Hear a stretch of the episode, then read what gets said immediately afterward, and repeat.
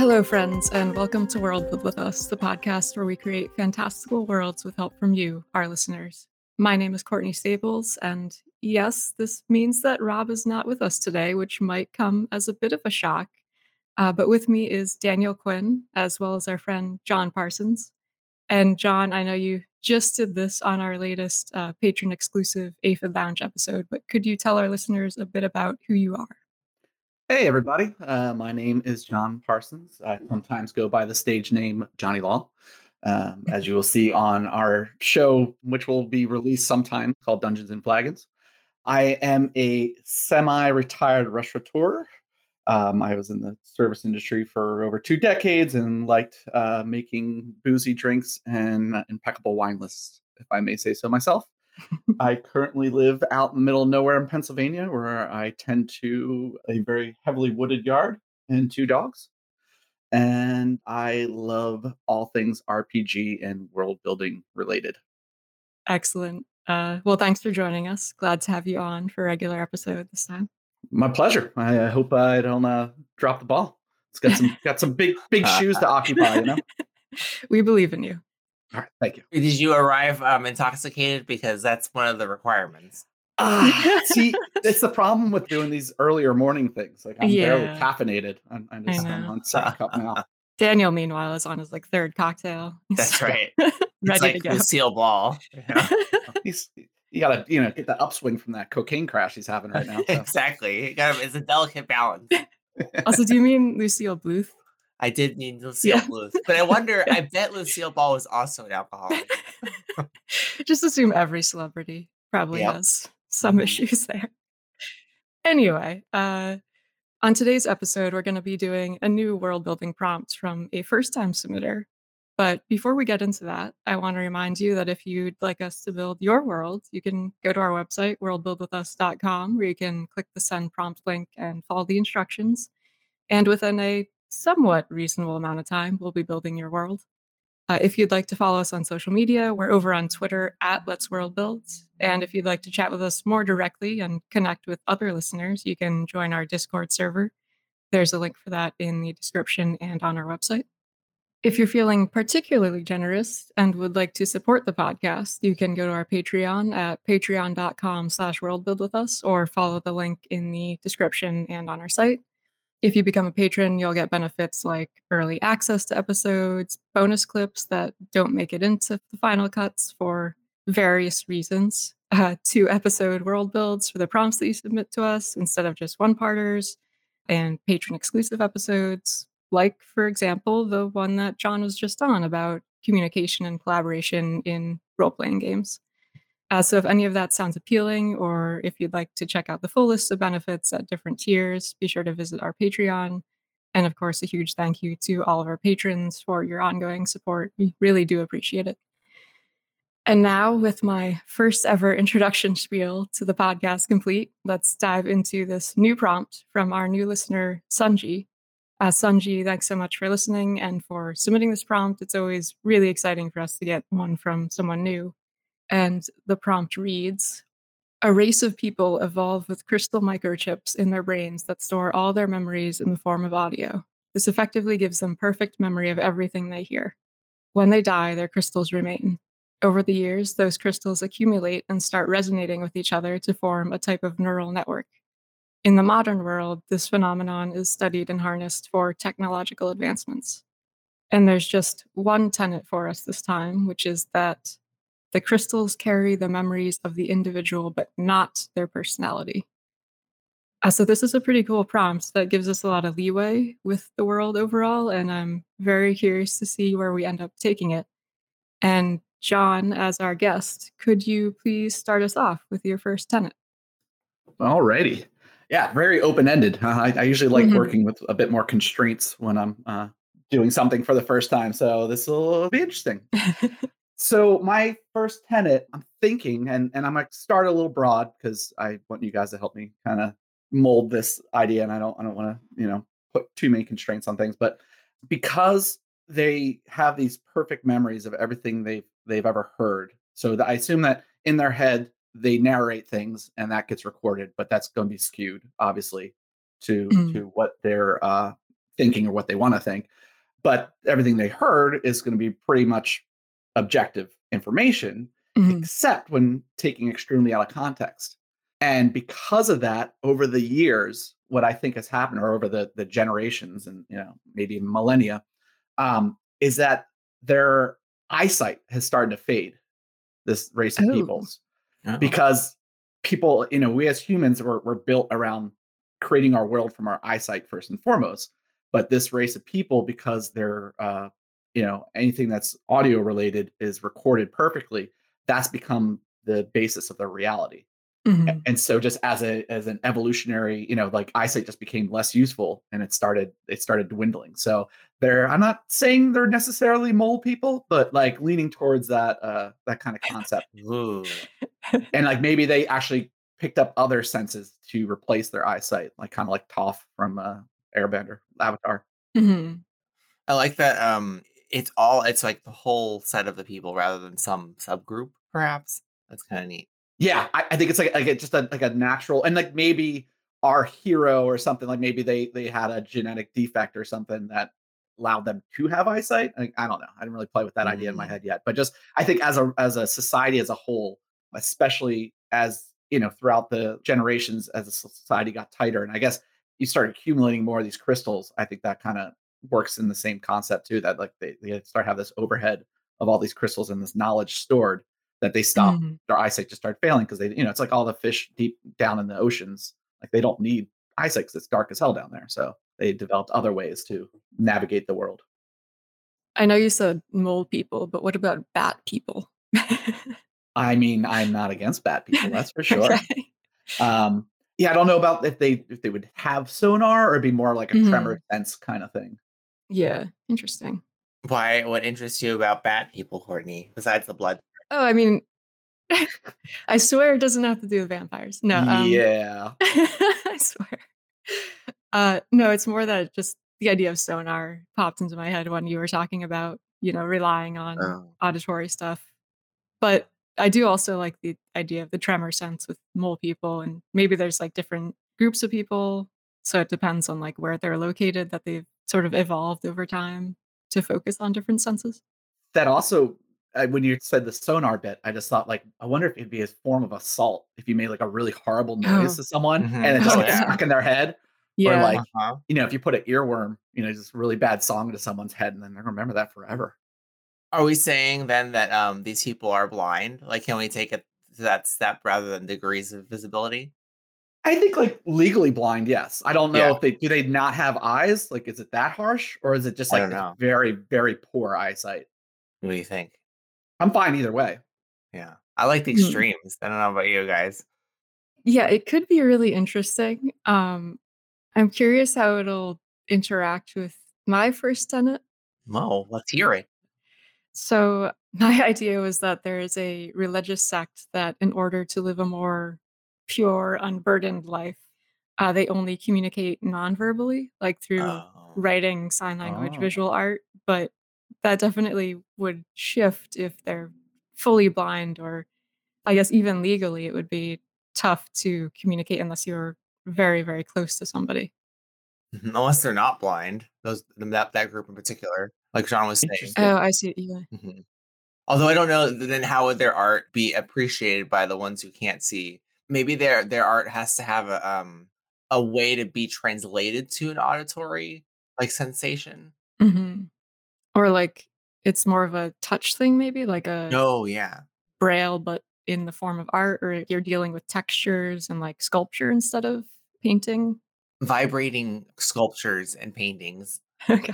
Ooh, like what if like you know that sand art that you do uh-huh. you layer things? Like what if somehow they uh were able to interact because they can't see, they could feel the different textures. That would be neat. Or, or are we saying these people can see though? Possibly. I don't know. What do you? Yeah, I guess we still haven't decided. Yeah, like yeah. how how limited is that sense for them? Because they're trying to get away from the sound, the fact that everything's recorded, right? Yeah, yeah. I think it's like a a mindset that if they aren't constantly hearing things, that they will mm-hmm. somehow be more pure. And I don't know if that that leads to their salvation in some way, or if it's just a belief. Is this more of an ancient religion, or is this more of a uh, a newer like shoot off you know, like a like a mm-hmm. cult that started? Um, I guess I didn't have a an age in mind. I wasn't thinking like literal cult so much as Mhm. like a Buddhism type thing Okay. where they have sort of these temples that they live in and that are separate from the world where they can kind of live in in silence. So they reject society, basically. Yeah, more or less, I would say. Yeah. I mean, I would say take it step further. So make them totally blind, right? And maybe they only communicate through these sculptural, tactile things that have, I don't know, some either magical or technological vibrational component that lets people Mhm. who can't, the others communicate. Like that's how they can interpret it. Maybe. Interesting. I mean, that you can push it all the way. Then it's like, okay, we're dealing with a society that can't see, you know, which is interesting. Yeah. But I guess like they would still be um as far as like navigation, they could still hear around them, even if they're Mhm. not like literally bat people, but they still have a sense of like my footsteps echo, so therefore Yeah. I know I'm in this hallway and stuff like that. This seems like a philosophical thing for them. Yeah, yeah. What if these people were more bat people, whereas the normal populace is mole people? Because they're not speaking, they can actually they they can use sound in a different way. Oh, I see. So they're they're even more attuned to it. yeah. Oh, interesting. Yeah. Whereas Okay. everyone else in the world is they're so used to being inundated with sound and capturing it that that's Mhm. why they rely on their feeling of tremor sense. Whereas this sect, they've changed the tremor sense into a deeper line of communication instead of discovery of the world. Like they kind of inverted it. Does that make sense? Could you say a little bit more about that? Sure. Um, so what I'm thinking is, and feel free to shoot this down, is the majority of the world, you know, they Mhm. hear things, they record them, they store them forever in their head, perfect memories. So Mhm. because of that, they've given up on sight because sight's not as reliable. It can be used to kind of lie, whereas their sound, you know, they know it to be true because they heard it. Mhm. And they navigate the world because they lack the sight with the feeling of, you know, movement in the earth and whatnot, or disturbances of the airflow around them Mhm. this sect has done the opposite where they they're trying to not hear sounds they're quiet Mhm. and instead they use movement to communicate with each other Okay. Yeah. and because of that they've developed almost a sense of sonar because sound is so rare for them Mhm. or just it's not it's not the same feeling Yeah, I do like that. Have they removed their audio crystals? Is that what they've done? ooh Um, I didn't have that in mind. I'm not sure. Is it possible to remove them without I don't know. Like- Is it? dying? So- is it? you evolve the crystal microchips in their brains Yeah, right. so maybe So- they, do they like lobotomize themselves okay. That's my question. Like, is that what they're doing to not hear the sound? it can involve lots of blood courtney I know. I know. I don't want to lose sight of your art thing, though.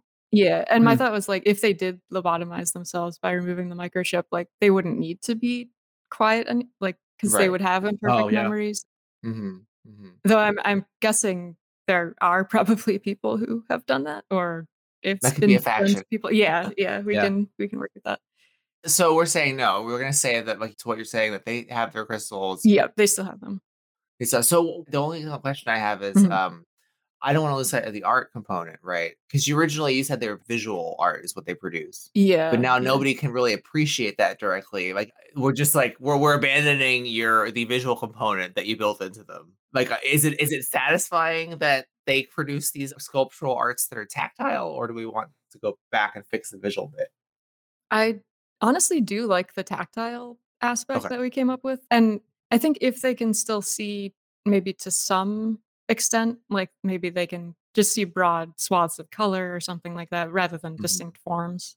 But I do like the image of like a group of monks or priests or nuns like walking along a corridor and running their hands along yeah that's what I essentially like a mural, but it's sculptural. It's all 3D, so they can just Mhm. feel what's going on, but they can't actually fully see it. okay I was going to say, what if they inadvertently made these extremely visually pleasing things through the Mhm. tactile? Like they they don't know how beautiful they are Oh, visually. yeah, yeah. So I don't know if either you want to you know follow down later on with the path that someone was granted vision through genetic defect or something, Mm, or if like an outside race visits this world mm. and there you know it's like it's you know obviously there's gonna be a lot of conflict that would happen with that but you know maybe they find these people and they're like holy shit like these things are gorgeous Huh. yeah, and also thinking about like um the sign language aspect that I mentioned, like Mm, that wouldn't quite work out as a visual thing Oh, anymore. right. But if you think Yeah. about like uh, Helen Keller, who was blind and deaf, Mhm. but she was able to do sign language, basically like holding other people's hands and like Yeah. signing into them and and Yeah. feeling what people were doing. So it could be something like that where in order to have like a intimate conversation, you have to like literally be holding hands with somebody or like signing Aw. on their body or something. Yeah, that's cool. Yeah, yeah, those special handshakes, you know, Yeah, um, yeah. flapping back and forth. It fits perfect for like a, a, a monastic order. So I think that Mhm. that works. Yeah. I like the intimacy of it too, though. You know, like I Mm. could just picture these two people like sitting cross-legged across from each other, and you know, holding hands and taking turns talking. Yeah. Yeah. Hmm, it's very cute. it is. They can't talk over each other. Yeah, that's or you just walk away from the other person when you kind of Yeah. talking stuff. Uh, Marzipan would like to. My one of my dogs would like to argue with that. Uh, when I put my hand on her paw, she likes to put the other paw on top. So it's, it's a game, so that'd be talking over each other. Yeah. uh-huh. It's also interesting because like I assume that in regular society too, like if you want something to remain very secret or you want to not remember something perfectly for whatever reason, like you'd also probably try to communicate in an alternate non-verbal way. Ooh. Oh yeah, that would be tricky. Yeah. Like if it's I don't know, you like want to say something that you for whatever reason like you don't want to remember yourself or don't want the other person to remember it fully or perfectly like If you just want to be in the moment, yeah, like maybe that's also like another intimacy thing where it's like you're almost trusting the other person enough to have this experience that you're not going to remember perfectly. ooh, I really like Oh, that. so then they're holder of secrets. I mean, I know we're we're digging real deep into this head, but that sounds to me like they're holding certain secrets that other people wouldn't have access to because they communicated through this not oral history, but through this like Mm, touch history. And subjectively too like it's it's Mhm. you know how Yeah, the yeah, yeah. i think i think once again like I, I don't know if i'm getting too lovey-dovey on this but uh the intimacy of it the fact that you are trusting this person to take your message that you're giving to them at Mhm. however they perceive it instead of how it would sound and be recorded and be replayed My game of telephone by hand. yeah, Yeah, that's really cool and it's it just kind of also reminds me of like you know when you go to see a fireworks display and you see all these people recording it and like all right first off Oh. you're never Mm. going to watch that recording again Never. like you're, Right, you're right. never going to watch that again Never. and B, you're missing out on the spectacle because you're trying to like frame your shots and shit. And it's like, no, just be in the moment.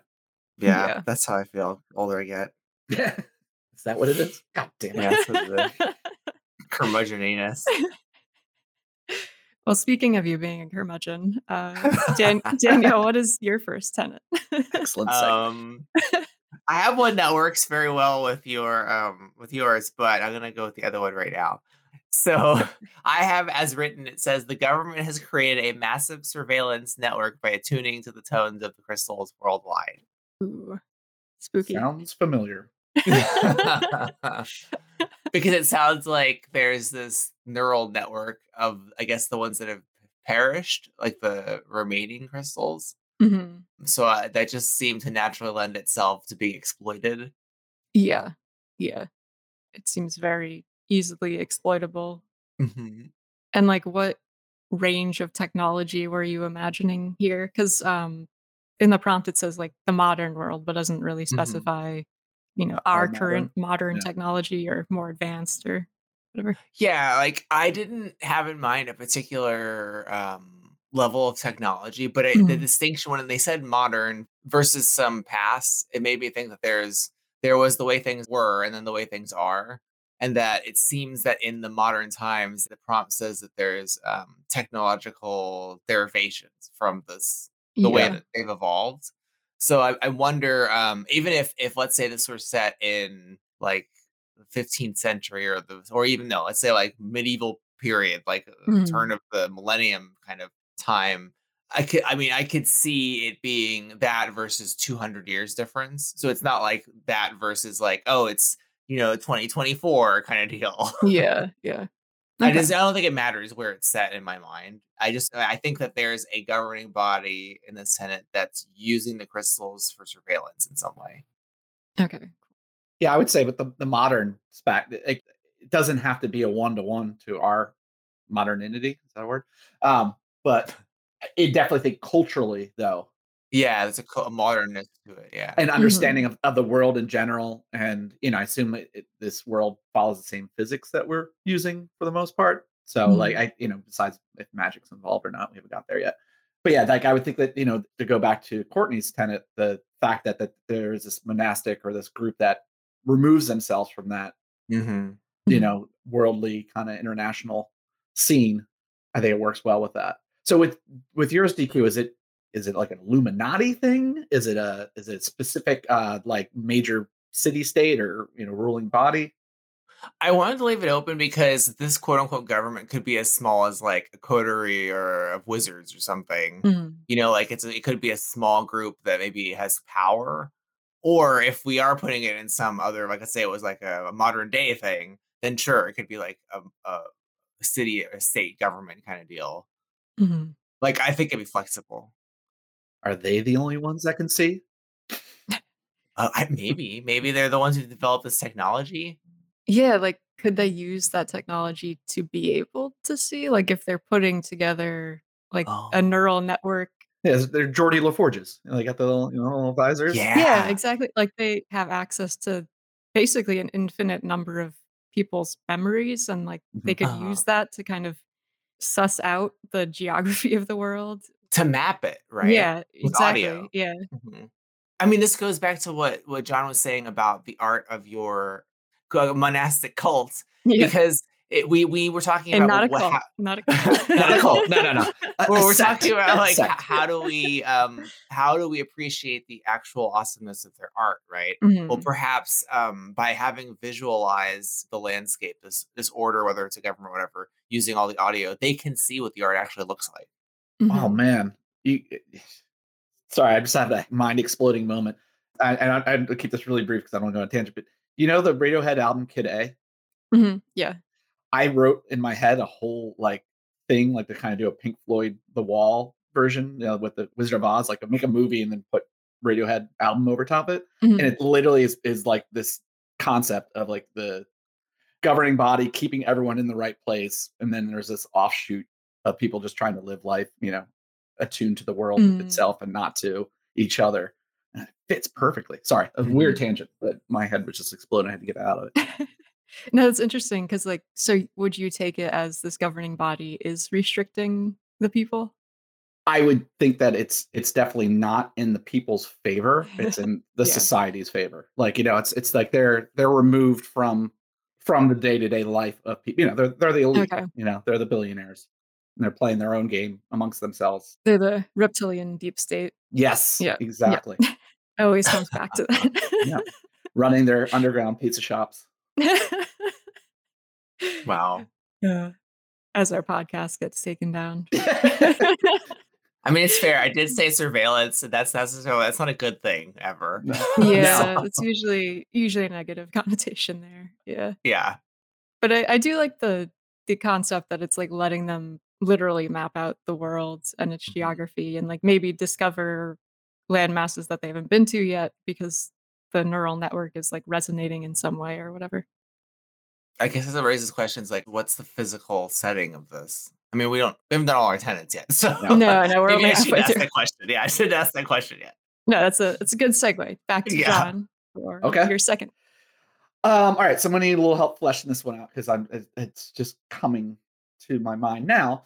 Um, religion in general, I think, would be a, a weird thing because, as we all know, most religions are based on someone telling us what happened in the past. Mhm. And in this case, though, we have a perfect recollection of what happened in the past. So I would think Mm. overall that this would cause people to be more atheistic. Yeah. And like skeptical.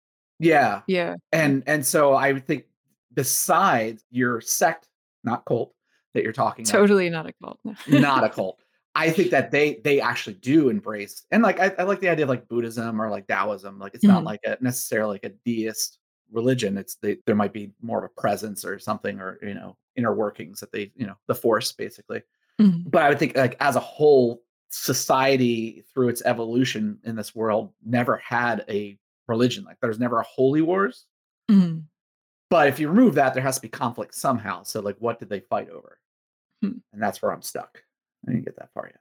you're trying to you're trying to say that the vast majority of people are not faith based because they can trust in the validity of of memory of the memories yeah. recorded right yeah. not in a like a, a pantheon of gods or anything like that because there was there was never anyone to pull that wool over their eyes mm-hmm. sorry for mm-hmm. anyone that's highly religious listening to this but it's the truth um, and obviously they have found other ways to manipulate society through the surveillance and their uh, deep state you know mm-hmm. tactics mm-hmm. but yeah so what what did people fight over or were there fights between nations maybe everyone kind of got along and just kind of walked around with their hands out front of them so they don't bump into each other.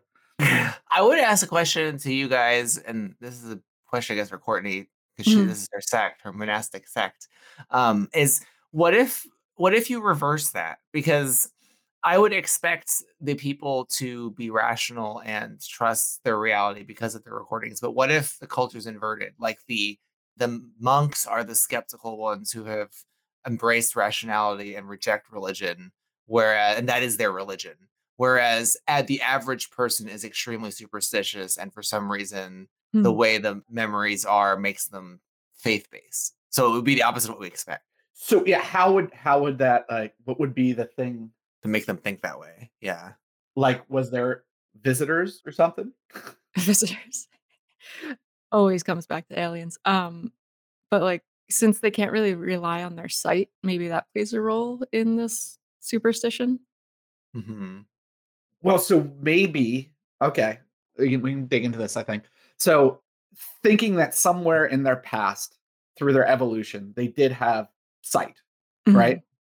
And so maybe there are recordings from that early history of them talking about certain things, mm. but because uh, now it's gotten so far at, through the generations and the, the eyesight has deteriorated, there's like so maybe there's like a there's some lost crystals you know, it's like basically the um kind of like how um Mormonism works. Mm-hmm. it's like, oh yeah, this one guy looked into a bag and he saw all these, you know, writings that only he could read. And uh-huh. that's that's like how this like only these people could see. Mm. Well, an audio can be perceived as kind of being untrustworthy in the sense that it's like this this game of telephone. Like as things are passed down, perhaps like the average experience, cultural experience, is that the crystals it's what the person heard from their perspective, right? So it's different yeah, context. They, something written down that doesn't require well i guess things written down require interpretation but if you record something right like and we're all seeing that thing we're having essentially the same experience sure there's some things we may notice that others don't but with audio there's this another degree of interpretation like you've got to understand the tone of what they were saying and were they implying something with their voice and so perhaps mm-hmm. their culture developed in a sort of way that was more about subjectivity interpretation um you know and intuition whereas mm-hmm. had you had a society where they didn't have audio at all and they just had to rely on what they saw what was written or maybe what they could touch they'd be driven to more rationality because it's more objective from their perspective like maybe that's the divide i don't but i don't know if you would want your monks to be that kind of religion you know I honestly, like, didn't really have anything solid in mind for, like, what they believe, so I think anything could work. I I basically just wanted it to be, like, a more of, like, a philosophical thing than, like, a we Mhm. believe in this one god. Yeah, exactly. yeah. I I just keep they're Taoists in my head. Like they're not they're not like trying to push their their beliefs on Mhm. anyone, and they don't like believe that other people are doing it wrong. Like I feel like they're just like, nope, this is how we do it, and our life's happier this way. So we'll Mhm. leave us alone. Yeah. Another thing with the prompts, the the one tenet that they had given was uh, the crystals carry the memories, but not the personalities. So mm. maybe that also ties into like the interpretation aspect. Like uh. you can hear the the remembered audio of something, but you don't really have the context of like mm-hmm. who these people were deep down. Mm-hmm.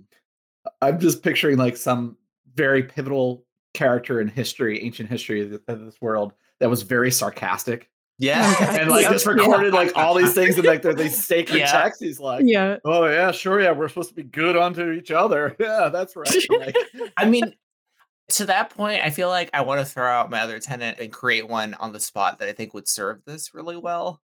Yeah. So what I'm thinking is I had a tenant that had to do with like um some crystals are small away. Who cares? Right. So this sounds more interesting. what if like alongside the audio tracks they hear, the things they're actually hearing of other people speaking in their own monologue to, to what they're saying to people, that it also records a memory of their internal monologue. Yeah. Okay. I, I, that's what I thought was the. I thought that was part of it. No, you mentioned that. I, I, picked up. I thought that that would be cool if perhaps it's like reify it, like the crystal. When you look at the audio tracks, you've got everything they've heard, right, yeah. and everything they've spoken, but then you have a track of what they were saying to themselves. Yeah, mm-hmm. how they interpret it. Mm-hmm. Their internal monologue. It's not their personality, but it's literally yeah. what they're saying. Would it be separate tracks, or could we have it like mashed together as one single oh, chaotic yeah. thing? Yeah. Yeah, it's not a matter of like literally listening to it. You're hearing a mixture of their internal thought. That's that's why it's not objective. Because yeah. it's being interpreted by the actual listener in this case. So so say if I was like reaming you out right now about something, mm-hmm. you know, I'm like, you know, Daniel, you do way too much cocaine and you stay right. up way too late. way so, too late while I'm saying that, you'd be recording that, right? Mm-hmm. But you would also be on top of it recording. Yeah, yes. How you feel and like, no, I have a lot of work to do. I need to. You don't know, and you drink yes. too much yourself. So what do you? exactly, and so then that's why it's so hard for historians to say like, okay, well, is that actually what he heard, or did he hear in his mind like it being more harsh because he was his tracks on top of it? Yeah, it would also like um put more emphasis on the role of the people who are going through and listening to these things mm-hmm. back. Like maybe it's like a, a skill that they pick up of like being able to hear, okay, this is this person's actual speaking voice versus this is their inner monologue. Like there's something a little different about it that they can start to pick out and that helps them interpret things better. But um, obviously, like for a casual listener, it would all sound like it's mashed together and oh wow, these people are just like having this bizarre fight where one is saying horrible things to the other, but the other's mm-hmm. not responding to that, and, and so on. Exactly. It does say this effectively gives them perfect memory of everything they hear, but it doesn't say what happens after they die. And a third mm-hmm. party is privy to these crystals, or, you know, obviously you can somehow extract the information as they resonate with each other to form the type of neural network. But so I like I almost feel like that could be like like you're saying like to tile this in that that could be the game of telephone there is that even yeah. though they're they're recording it and mm-hmm. during their life they have perfect memory of what happened from everything they hear but then when they're gone and you have their own personal narrative tied into everything that they've recorded as they live their life that kind of skews what happens yeah because i was just looking for a way to make um like the audio unreliable that way we yeah. can take yeah. your idea of society being mostly rational it's and flip it more society. I mean, I guess are you okay with that? Because I'm flipping the yeah. flipping everyone's um you know yeah, I mean? no, I, I said I was coming in pretty loose on the thing. I just yeah. I, I and I think what my tenet is that religion is um decidedly affected by by, by this. And, and so it could be it could be I'm, I'm fine with going, I'll let you off this one time. You know, um, but yeah, I, I think it, it, would work that way too, and that it's it's there's almost a you know what? Actually, all right, let's take it a further step. There is like a deep schism in the history of these peoples that have created, you know, um, a century long war or centuries long war mm-hmm. or hatred or feud because of a misunderstood conversation mm. that happened between like maybe even like a love triangle or something that like happened and everyone takes it out of context or, or takes the the wrong I mean, it's basically religion. You, you, look at the Abrahamic religions and like they're all worshiping the same God, yet they all hate each other. Mm-hmm. What? Doesn't make any sense. Yeah, I think that that definitely works. And um, I guess it's kind of funny that you were asking about war before and and it's come up again because my second tenet was that war is extremely taboo because Ooh. it it impacts people so deeply. Like if you think about PTSD in yeah. the real world, you're you experience something horrific and that sticks with you and you have to, you know, go through a long process to sort of work through it. But in this world, you can't like ever, you know, dull it down. That that memory is always with you 100% mm-hmm. perfectly. You will always remember exactly what was said or the sounds of battle or the screams. And like it's it's always going to be in your head. You can't, you know, push it aside. You can't not relive it because it's always going to be with you.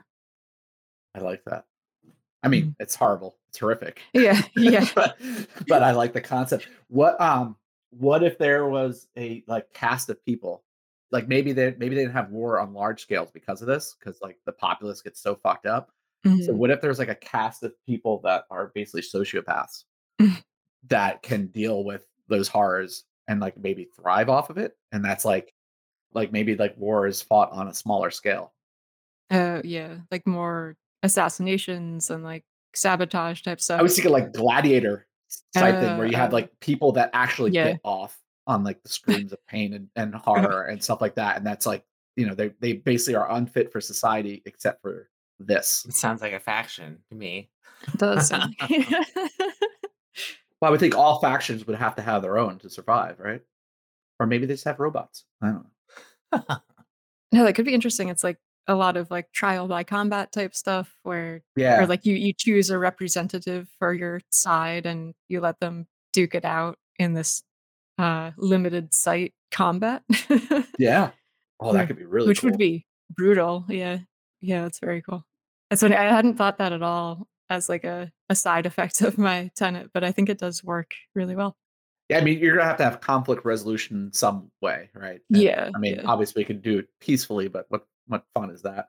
Yeah, yeah. no, I like that. Um so let's uh let's do a quick recap of everybody's tenant to make sure that we actually incorporated them all fully. Uh Jon, could you start us off there? Okay. Uh, so the my first tenet was that because they rely so much on auditory cues, that over time and the generations, their eyesight has dwindled, effectively leaving them to be somewhat like mole people. they don't live underground necessarily, though. I mean, we could have like mole people dwarves. though. Ooh, now we're talking. One opportunity for mole people Yeah. to work. With Rob You not know on what? here. They're mole people dwarves now. All right, all right, the dwarves. Excellent. I feel like we incorporated the uh the low eyesight pretty well. What about you? Mhm. All right, oh, I'm I'm satisfied with that. Okay, cool. I'm, I don't wonder though, um, like why? I guess that's the only question. I mean, it's a question I guess that Sunny doesn't really have to answer, but I, I would want to know if perhaps this were expanded, like why did they develop that way? Like why audio only? Did something happen that messed up their? So that would be a question. Mm, I think that in prehistory, or not prehistory, um, or maybe prehistory, and we figure that part out. But that that they eyesight became less reliable Mm-hmm. because they they focus so much on hearing because they're able to store that those memories perfectly. You know, it just it became something that they didn't need as much anymore.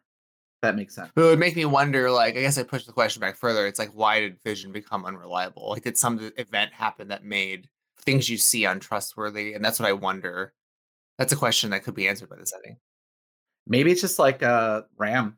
Like the, you know, there's so much being pushed into their Oh. hearing and like maybe just the as they the crystals themselves evolved for one reason or another. Yeah, I don't know what what would be the the deciding factor or the overall like nature of the world. So maybe there was overloaded, like it became a super TikTok society, and they were like totally overloaded by marketing and visual media that, you Mhm. know, what was perhaps a one small religion of rejecting the visual became like a worldwide thing. And then over time, they kind of abandoned vision entirely, and that these crystals started to develop like as a technological, I don't know, side effect of of for so long having been connected to machines. That could be one way to do it. interesting. Yeah. Yeah, yeah I'm just trying to think of like you know not being able to handle so many processes. Like like you put Mhm. so much emphasis on um hearing and, and the memory of that and the perfect memory of that that you, you start to lose other senses and just my, my immediate thought went to eyesight because you know we as humans we're our worlds are built around our vision Mhm. hmm I mean, I, I could live with that canon. You know, I think that makes sense. Like it's almost like you just start paying attention less to what you see because you realize that your your hearing is more accurate as to what's going on. yeah Mhm. it's like like like dogs like their eyesight isn't fantastic because their noses are so great Yeah. you know and then Yeah. that's like that's how they build their world so that's that's that's what led me down that path I think that I think that works. Um, my first tenet was the uh, religious sect that Yes. basically only communicate non-verbally in order to live a pure life in their eyes, and I think we definitely uh, fleshed that out a lot with the like textural art and things like that. Mm-hmm.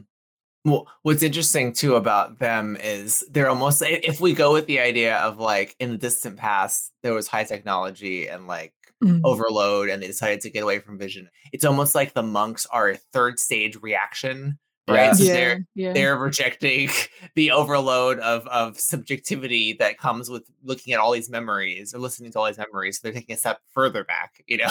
mm-hmm. No, I really I really like that concept, and for some reason, I still get a little like teary just thinking about these monks mm-hmm. holding hands and like how beautiful and peaceful their life must be, and how yeah. rewarding and and passing down secrets by touch, like yeah. mm-hmm. inviolable truths that cannot be tainted by subjectivity, which they believe to be true, but perhaps they're even wrong, you know? Yeah. Yeah. yeah. And Daniel, your first on Um, mine was about the government that is using the neural network for surveillance. Okay.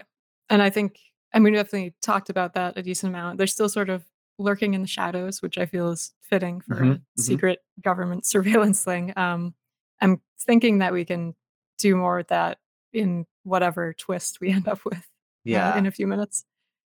If no one could see, though, would they be lurking in the shadows or like in, in, in, in like a room with a lot yeah, of fans? You know, yeah, a lot of white fans. noise machines. Everywhere. Oh, that's interesting. Yeah, their stealth operations would have to involve being disruptively loud. Yeah, yeah, which is yeah. crazy. Well, that's what saying that also you could like assault people with loud noises. Yeah. yeah. Well, I also wonder if um if we could tie it back to perhaps his origin. Like maybe they're looking for quote unquote, maybe they're searching for something that is from the past that could help them. And it would mm-hmm. end up being a mm. visual thing. And perhaps the monks, the fact that they create this art using the neural network to be able to quote unquote see, perhaps seeing the art reveals something about the past that's important to them. Oh, interesting. Interesting. I like that a lot. Yeah. It's like you're sort of discovering an ancient ruin or something that you were mm-hmm. actually like living on top of this entire time. You just couldn't see it. Yeah. Like, and it could be like that their goals are simpler, like the kind of goals a nation state would have, like either more power mm. or more money or whatever. But perhaps in order to achieve their goals, they need to be able to see something from the past, like a mm-hmm. symbol or a thing that the only way to see it is to learn how to see. And so they use the neural network to map everything out. And then they're able to see the art that the monks are producing, which perhaps contain those symbols. Yeah. I like that image a lot. Yep. I'm down. Very cool. Um, Jon, your yep. second tenant. Uh, so my second tenant goes towards the religion uh, of the world as a whole. Mm-hmm. And this, this I think I went through a couple of iterations, but yeah. basically where what we landed on is that the majority of the people are very superstitious because of recordings made in the distant past that are misconstrued. Mm-hmm. Correct. That's, that's where we landed. Yeah, because like you can't quite understand the person's personality, and also their inner monologue yeah. is kind of confusing everything.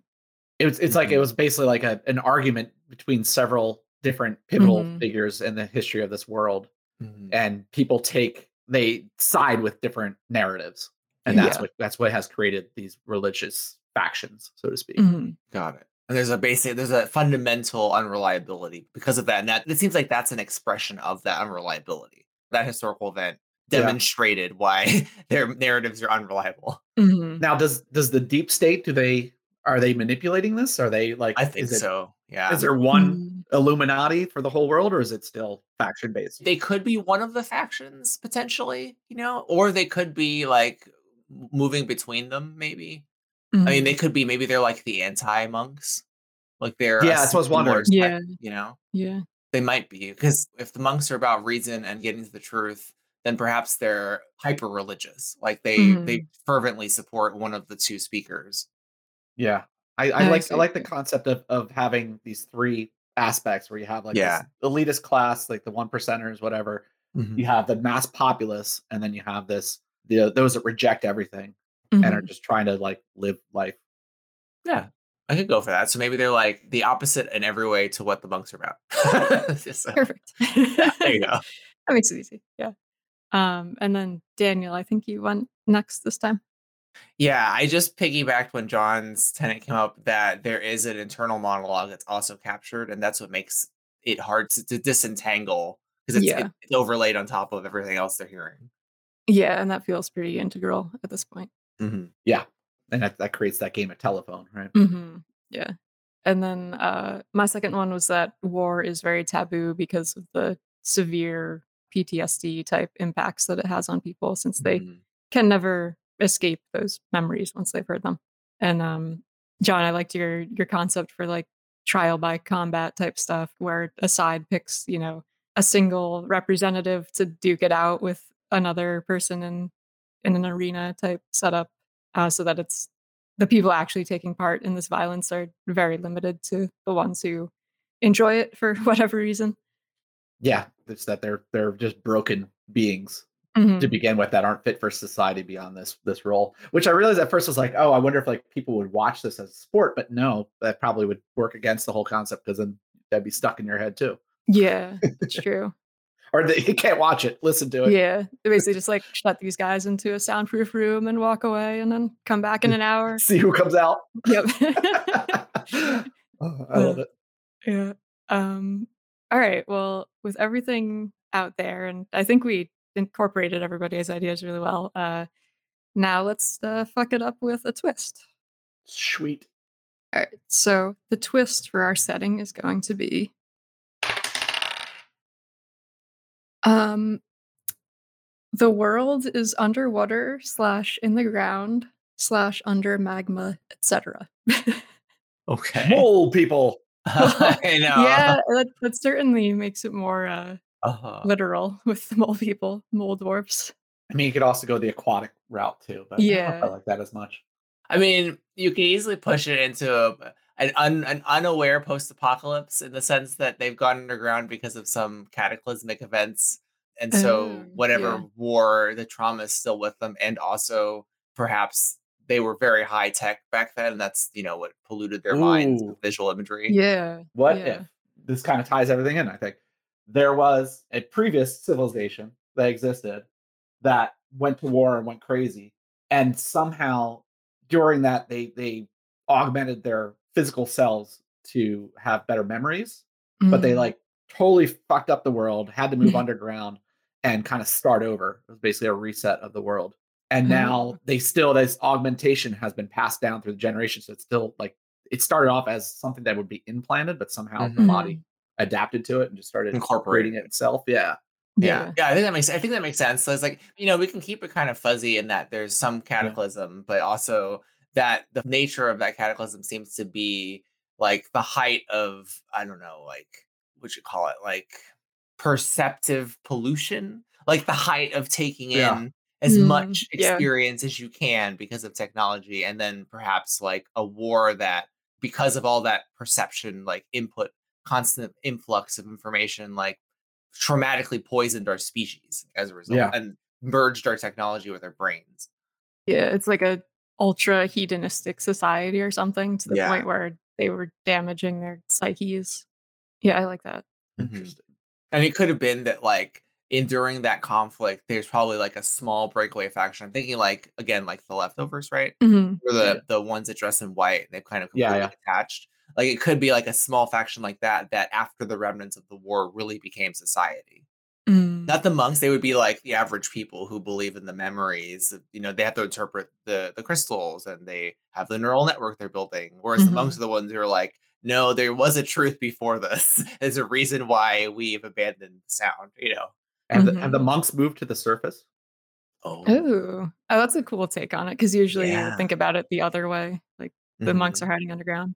So what if what if you know this the, they ruined the world, forced underground, forced to start over society again, Mhm. built nations underground because the the surface was ruined, but over you know centuries or millennia millennia probably the world has healed itself Mhm. and is now reusable because you know you see what happened when we went on lockdown for a couple of months and like all of a sudden like there's fish in Venice like it was weird.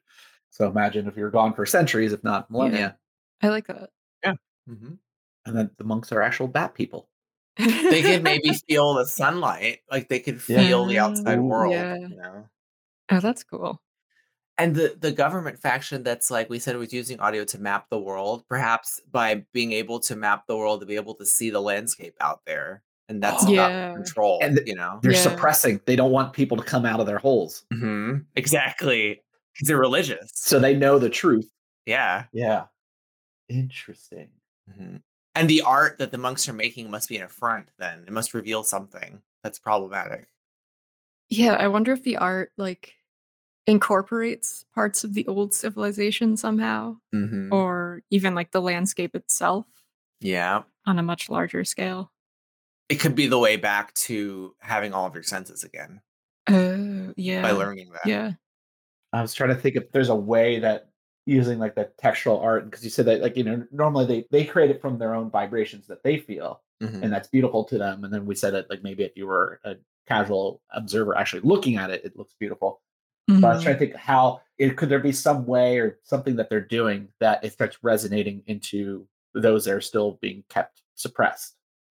I mean, could it be that what they reveal through their art can reconnect parts of the crystal in their brains to give them all their perception back in the end?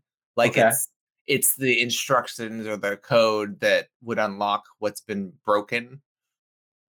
Okay. Yeah. I was trying to absorb. yeah there's a lot going on here yeah. Uh-huh, Yeah. uh-huh.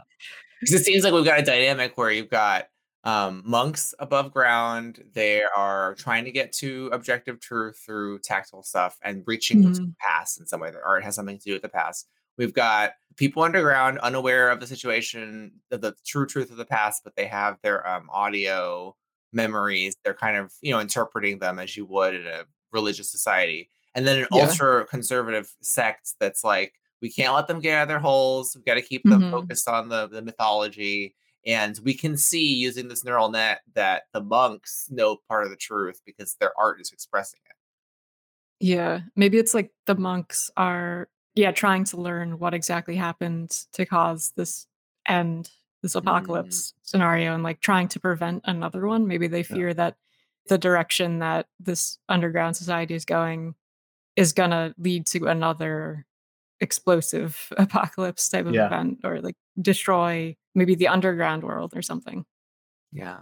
So are the monks trying to hide themselves from the the elitist oppressors, or are they trying to um, wake up the rest of society? I guess it depends on how secretive the oppressors are. Like if they're fully a, you know, secretive group that controls everything, Yeah, you wouldn't know. yeah, then the monks might not know. Then I imagine they are trying to warn people below, maybe through like something vibrating the earth so that the people below can like feel it or something. Oh, maybe they're the only ones who are aware of this cult. Mm. What if they work through agriculture? They're trying to have roots go down into the the people. Like they're trying to, as part of their art, maybe, or maybe not part of the art. Maybe it's separate. But I'm just trying to think of like ways that they could contact the people without actually going down to them. Yeah. It's almost like a reverse bonsai kind of thing. Like Yeah. they're tending Oh, to these these trees or these massive plants Make to 'em get the big. roots grow down. Yes. That's cool. That's very cool. I do like the dichotomy if, if that the monks may be the only ones who have perception of this this cult, religious, super religious cult that's manipulating things, and so they're Mhm. trying to wake people up, you know, one at a time, slowly, you know. Yeah. Yeah. By showing them below that there is life on the surface, we can kind of make it whole again and we can go experience sunlight again. Yeah. I like the idea that um also so going back to the kind of art thing, but not as a physical media, but as as an auditory medium. They maybe they like tap on the trees, like percussive like Oh, that so it, it travels through the root system. And that's like part of how they communicate when they're not in hand contact with each other. hmm They have That's like cool. this this system of like knocks and whatnot that they do. So Yeah. like, it kind of comes back to the echolocation thing as well, but then Mhm. translates to the mole people because they would feel the vibrations through the through the earth and the root system. Yeah, I, I love that. I do like the idea of them as well physically going down there, perhaps in secret. Like maybe they, Okay. they can't let their presence be known, but I, I do like the idea of them moving among the people in a way that has to be super secretive. Like in addition to using perhaps the roots to like communicate on a broader scale. hmm I'm thinking like, you know, you've got the guy in the brown monk habit sneaking into a crowd and you know, it's a very loud and boisterous cloud, but the way he makes contact with his secret contact is by touching them. You know, they, they feel Yeah. like, they're like, oh, this is the monk, and then they reveal the truth to them because they don't want to speak because they're silent. Yeah. Yeah, and that yeah, that works with what we had talked about before of like using the intimate sign language to to talk Mhm. to people without any recording being done. Yeah, and you wouldn't know they're there. You can't see them. Yeah. You just feel them like quote unquote say something to you for like a second and then they're gone. hmm Yeah, you could say something like, "Oh, look to the roots" or something, and then that person knows to communicate with them in the outside world Yeah. the plants or whatever. Yeah, yeah. I feel like we definitely have our factions built out already. We Oh, yeah. somehow ended up with a couple different factions, so that's that works out well. Um, and then for like a a main quest, would it be you know these monks trying to create a revolution? I don't want to lose sight of the fighters either, right? Well, so I, Mm. I I go back towards a love story that there's uh, a monk has somehow made contact with someone in the um in the world below, and they're like you said that they they move through these masses already, but I feel Mm. like there's still some unattainable nature between like there's got to be a difference between the monk sect and the general populace, right? Like they have Yeah. some sort of understanding besides their devotion. Do you mean physically or the, or in terms of not knowing them? Well, I'm just saying, like, what if if the monks are moving about these people? Mhm. like what keeps the people from just joining the monks in the outside world My take is that there's not a lot of monks and there's a whole lot Okay. of sheep. You know, it's Yeah. like okay it's you're waking, you're trying to wake up like the whole of the world, and that's tough. Yeah. you know, so can we do like a neo type thing Yeah, Or, so- you know like Mhm. right? That's what I'm getting the vibe. yeah one of the monks is in contact with someone that for some reason maybe that's the person that could see Oh, We did just literally make the Matrix tonight. I know, we but with, did. with mole people. we should have more people. God damn it. it's the Moletrix. The moles uh, uh. The moles thing. Uh, Uh, horrible. Uh, I, I mean it's it's not it's not full on matrix it's it just it's delving into Just there I mean, similar okay. vibes. Yeah. okay, okay. Taking what you're saying at, at face value, we can make it simpler, right? The person that he's making contact with doesn't need to be necessarily a Neo who has like messianic powers. We could just say this is a story of making contact with someone to wake them up and to give them a new sense of of to give them the sense of sight through touch. You know what I mean? Mm-hmm. Like this could Yeah. be the story of a monk making that journey to communicate that secret to wake one person up to the conspiracy. So so here's that I'm happy to abandon this, but right now I'm focused on it. I, I like the idea that this person eh, they're not a messiah, so to speak, but they have something different about them. The person that's being contacted by the monks or a monk. Mm-hmm. And I like the idea that that they have limited sight of some sort. And although it's useless in the below world because everything's dark because no one can freaking see, in the above world, that's where they can actually see the beauty of these sculptures, Mm. these kinetic sculptures that have been created and whatnot. And so as as a you know, the person hearing the story, we get to experience literally through their eyes.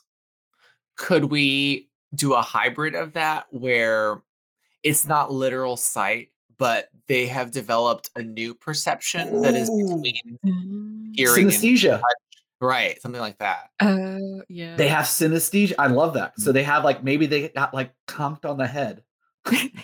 they don't Yeah. have actual sight, but their brain translates sound in a different way. they can translate it and that's what the neural network is supposed to do right like they can do what the neural network does Oh, I really like that Uh, actually. That is cool. Yeah. so that would make them a target for both the monks and the and the religious cult Yeah. Yeah. And I could see them like not trusting the monks initially because Mhm. they're like, why are you so interested in me? Like, get away from me. I don't want all this attention. Yeah. While also being potentially hunted down by like the surveillance state.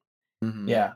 and that means that they're the beginning perhaps like if you could you could take the story in the direction of like kind of a gattaca slash um Mhm. Yes. new genetic person and so they're they're the beginning of something new so if you wanted Yeah. to tell a, like a slightly more I mean, admittedly strange but because it's mole people but a slightly more high-tech thriller you could do that too Yeah. that way. Or you could you could do like a you know a Last of Us kind of thing where you know, oh it's true yeah the monk in this person is maybe maybe it's a younger person that needs extra Yeah. protection, oh. and they're they're sending out these these six random bloodthirsty warriors that these factions have been using to to Mhm. keep the Mhm. peace, so to speak. You know, keep their people under their thumb. oh, to get them Yeah. That's a cool conceit for a main quest. Like your escort. It's I mean, everybody loves escort quests, but yeah, yeah, yeah. but literally escort literally escorting somebody from below up to the surface and trying to dodge all these uh, agents who have been sent after you. And that's so easy. It takes your warriors. Yeah. You got the back Yeah. end. Yeah. Yeah. So and I like the idea that like the two the who's escorting who in a sense because the person being escorted has the this magical power of being Yeah. able to create images in their brain, much like Mhm. sight, whereas the monk has the magical powers of being, you know, this non uh, verbal society that that you know they they look at everything in a different way or they look they interpret things completely Mhm. different than the general populace. And as they're trying to make this journey to I don't know what. What are they trying to get to? Surface. Just get out. They're trying to get them out. It's like children of men. Like get the get the Okay. child out. You know, right? Yeah. And when the, the surveillance state, because their surveillance state gets Mhm. word of this, that's when they they send in their warriors. Yes. Who we'd established are immune to the trauma, right? Yeah. Well, they're like they're they're sociopaths. Sociopath. Yeah. So so the They monk, get off on it. They're sadists. Yeah. I bet the monk being very tactile, they probably also practice a lot of physical arts. They're probably also like badasses, like hand to hand badasses, so they can Yeah. fight the warriors. You know, the trauma warriors. Trauma warriors. I love it. oh my god! Uh, yeah, Wow. I I want to play really this like game now. I know, right? It sounds it sounds fun. It sounds cool. Got mole dwarves and Mm-hmm. monks and Trauma warriors three. Darkness. The trauma six coming for you. uh, on that note, uh, I think we're going to wrap it up there. So, again, thank you to Sunji for sending in this prompt. We hope you like where we took it uh, with mole people and trauma warriors and all that. And um, thanks to all of our listeners for tuning in as well. Remember, if you'd like us to build your worlds, uh, you can visit worldbuildwithus.com, click the send prompt link, fill out the form, and within a reasonable-ish amount of time, we'll be building your world. If you would like to follow us on social media, you can find us on Twitter at Let's World Build. But if you'd like a cozier place to chat with us directly and meet other members of the community, we'd love to have you join our Discord server with a link for that in the description and on our site. And of course, if you're feeling particularly generous, you can shower us with money over on Patreon at patreon.com slash worldbuildwithus. And in return, you'll get benefits like early access to episodes, patron exclusive episodes, which Jon was just on one, uh, two part world builds for prompts that you submit, and more. So check out the full list over on our Patreon. And a big thanks to all of our patrons for your support and input. And that's going to do it for this episode of World Build with Us. Remember that we love you very much and we're going to get through this together. Until next week.